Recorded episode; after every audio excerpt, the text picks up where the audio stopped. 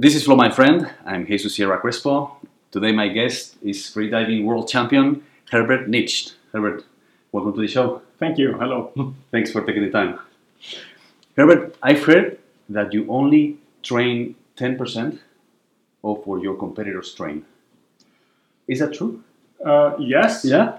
How do you pull that off? What do you do? Well, uh, the reason was I had to because I had a main job and it allowed very little time to train. So hmm. therefore, I had to find ways how to train more efficient and in less time more. Yeah. But uh, how, what do you do specifically that your competitors don't do? And uh, that they take longer for them to train? What is it that you do?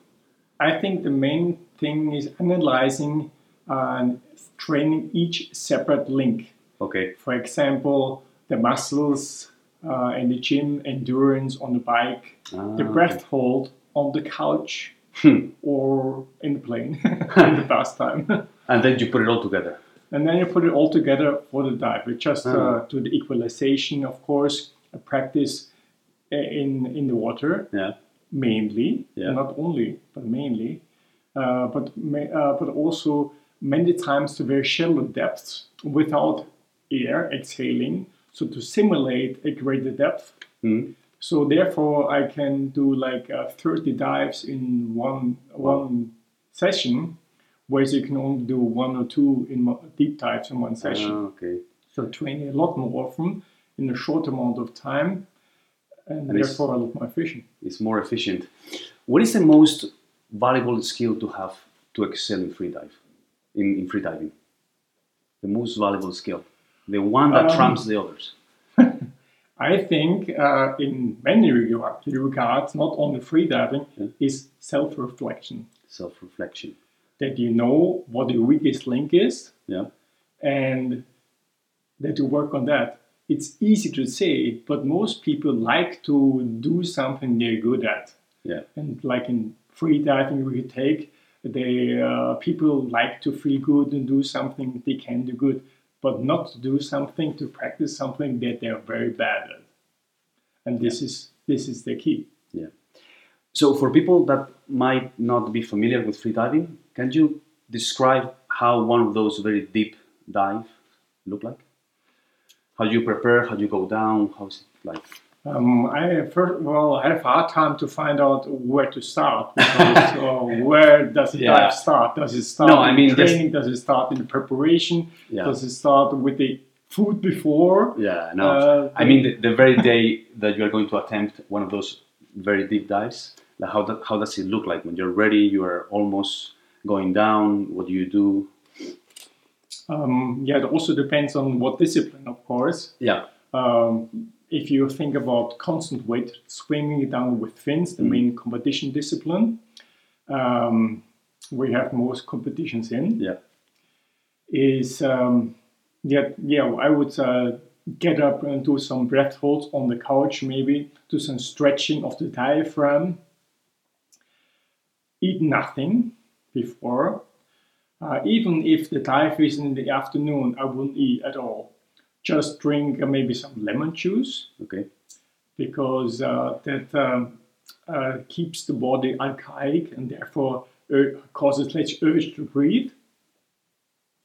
And then uh, try not to uh, get uh, your body going too much in metabolism. Don't do ex- any exercise. Try to stay as calm and peaceful as you can. And uh, while going there uh, to the dive location itself, I do some stretching while going there or being there, but stretching mainly the diaphragm. It's not the whole body. It's just maybe a little bit the muscles I would use, uh, the, the the thighs Mm. and so on. Um, but uh, the main thing is about stretching the diaphragm, because the problem is that once you go down, uh, the pressure gets bigger, of course, and then it's hard. The most limiting factor is getting the air out of your lungs to equalize with. So therefore, you need to be able to compress the lungs as much as possible to get most air out to equalize with. Okay. And therefore, you need a very flexible diaphragm and also not to get uh, internal bleeding in the lungs of the vacuum building up when going deep. Okay. Where did you take your mind when you're going down, whatever discipline, no limits or whatever other discipline? Where do you take your mind? What do you think when you're going down? Um, I try to concentrate on what is at the moment essential and nothing else.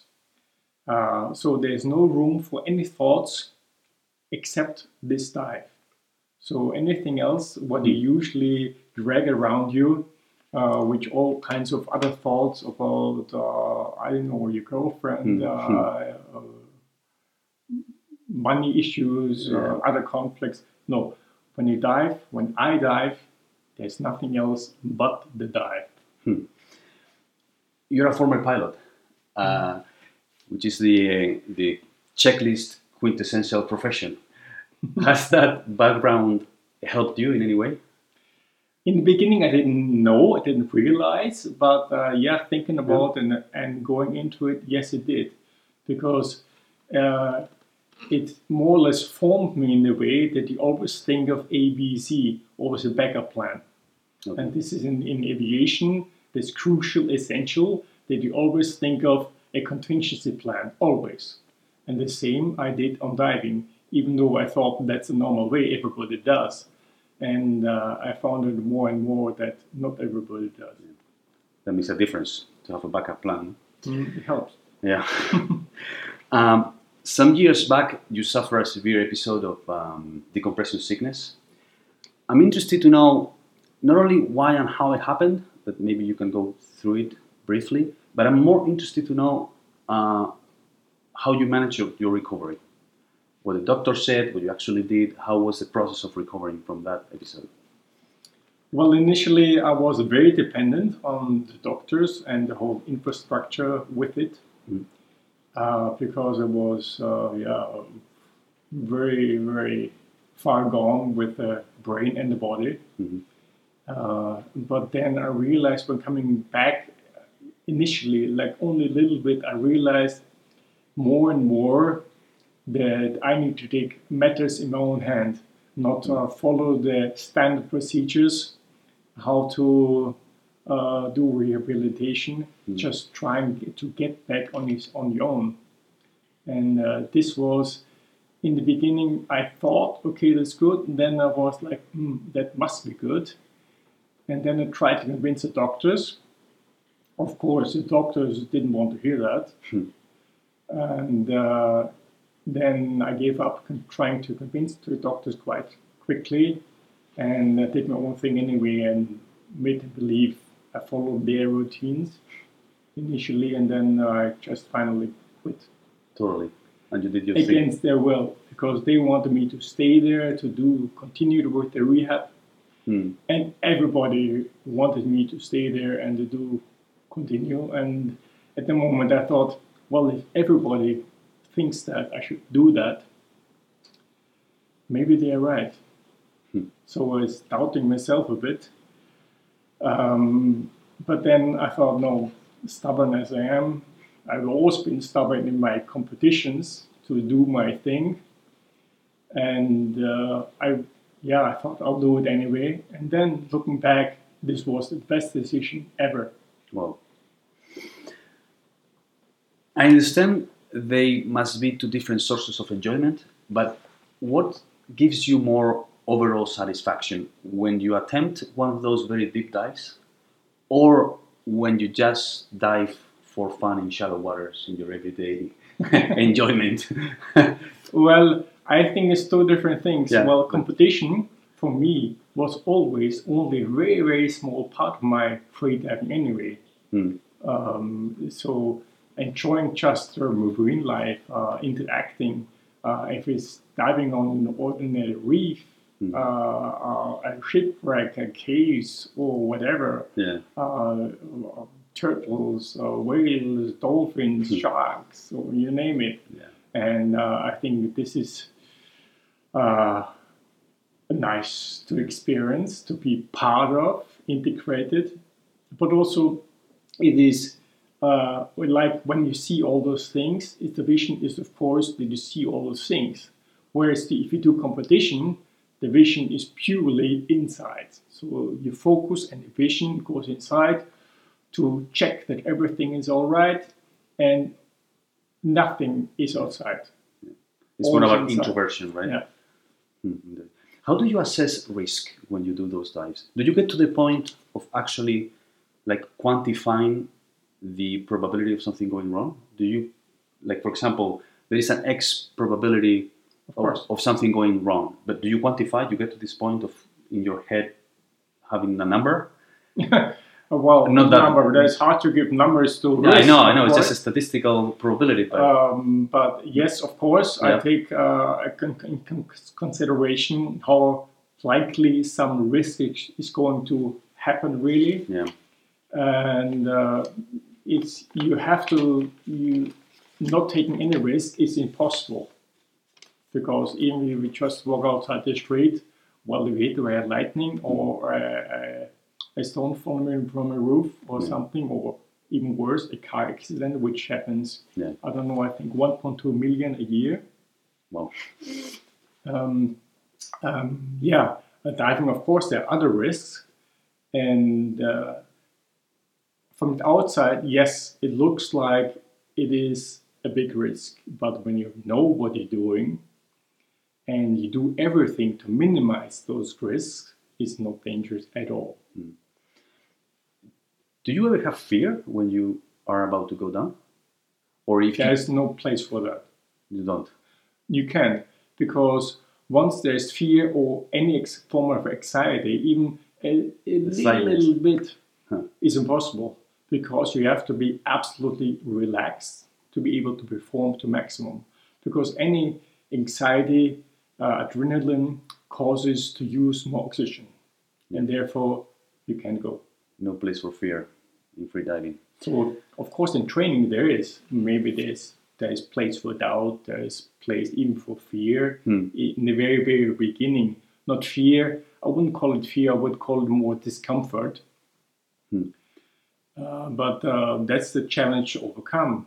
How do you overcome that when when it appears? How do you manage that funk when you you start feeling that fear might be knocking on the door? What do you do to dissipate that? Well, you try to push to come overcome your comfort zone. Hmm. For example, when I trained in the past days, I trained in the lakes, Hmm. which were damn cold, bad visibility, very dark, a very spooky environment. And I found it's always a lot more difficult to adapt to get comfortable in lakes than the sea.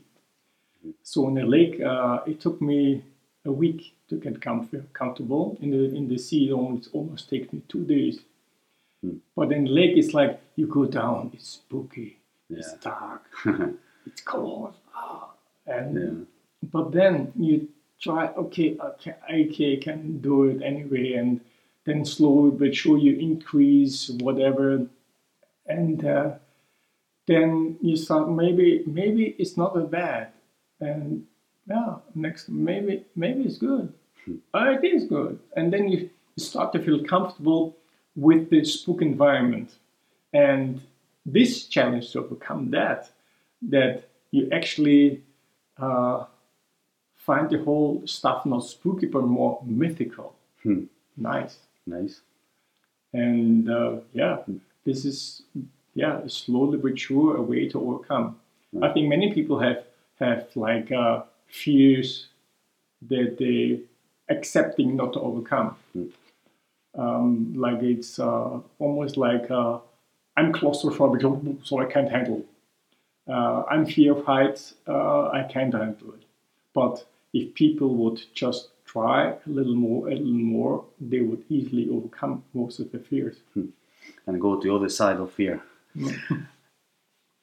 what are the biggest, uh, Herbert, mistakes that beginners make when they approach freediving? Something that you see over and over again beginners do. Would you say? Um, Like not necessarily. I'm not. I don't mean like in a technical side. I mean like Yeah. the way they approach freediving. well, I see that they actually quite often in the beginning that people are way too excited. it sounds very simple, but uh, also using uh, your muscles, your body more than they, they, they would need to need to need use the muscles more than they would need to. Yeah. For example, if you are in in the open sea, you hold a rope and you, you try to counteract the the ways that put your body position off. If you are a freediver, you just hold on and go with the waves.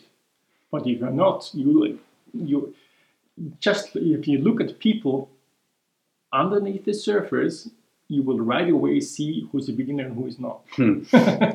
Interesting. And when the, the reason how to become good very quickly is to be calm. Because it's not about taking in more oxygen, it's about using less. And how to use less? Mm, Being efficient, not to move, uh, move any muscle unnecessarily. What advice would you give to that younger diver that wants to that wants to make a name for himself in the freediving world? A young diver that wants to that wants to do well in freediving. What advice would you give to these people?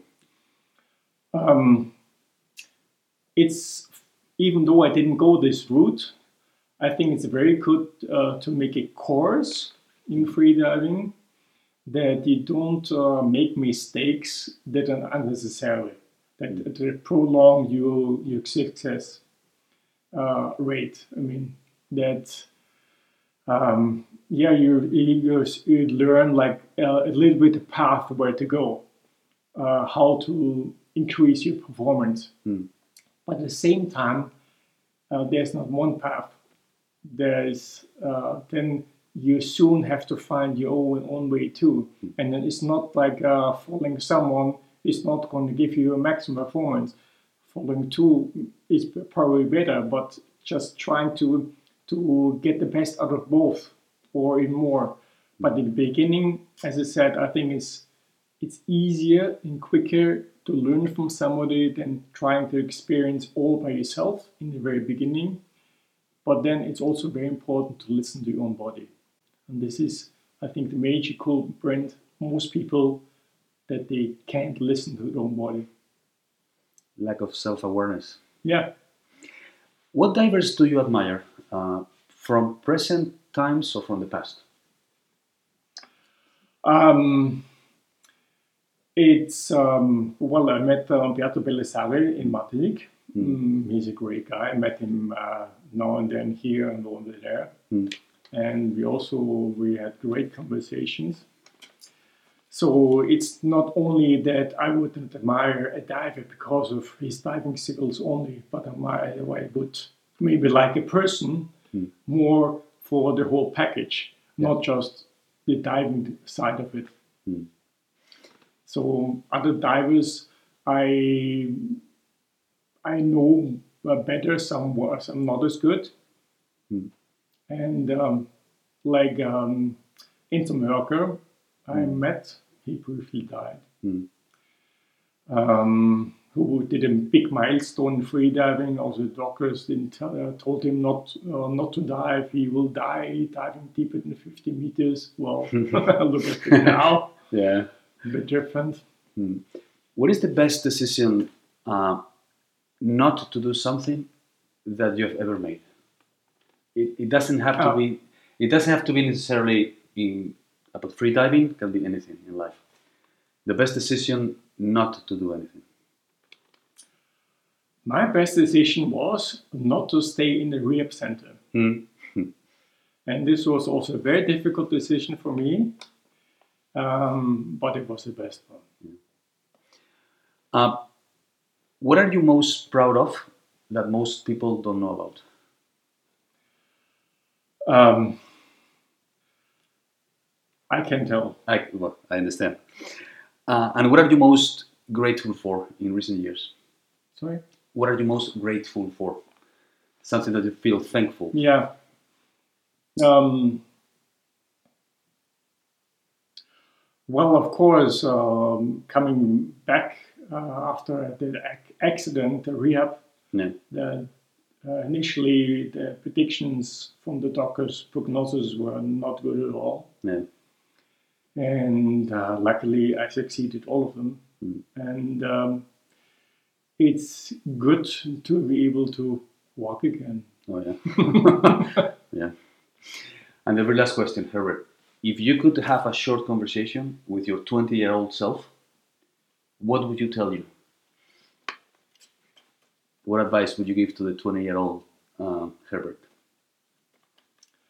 Buy some stocks from Apple. Apart from that? um, no. Um, um, Nothing comes to mind. I think uh, I wouldn't necessarily make anything different. Hmm.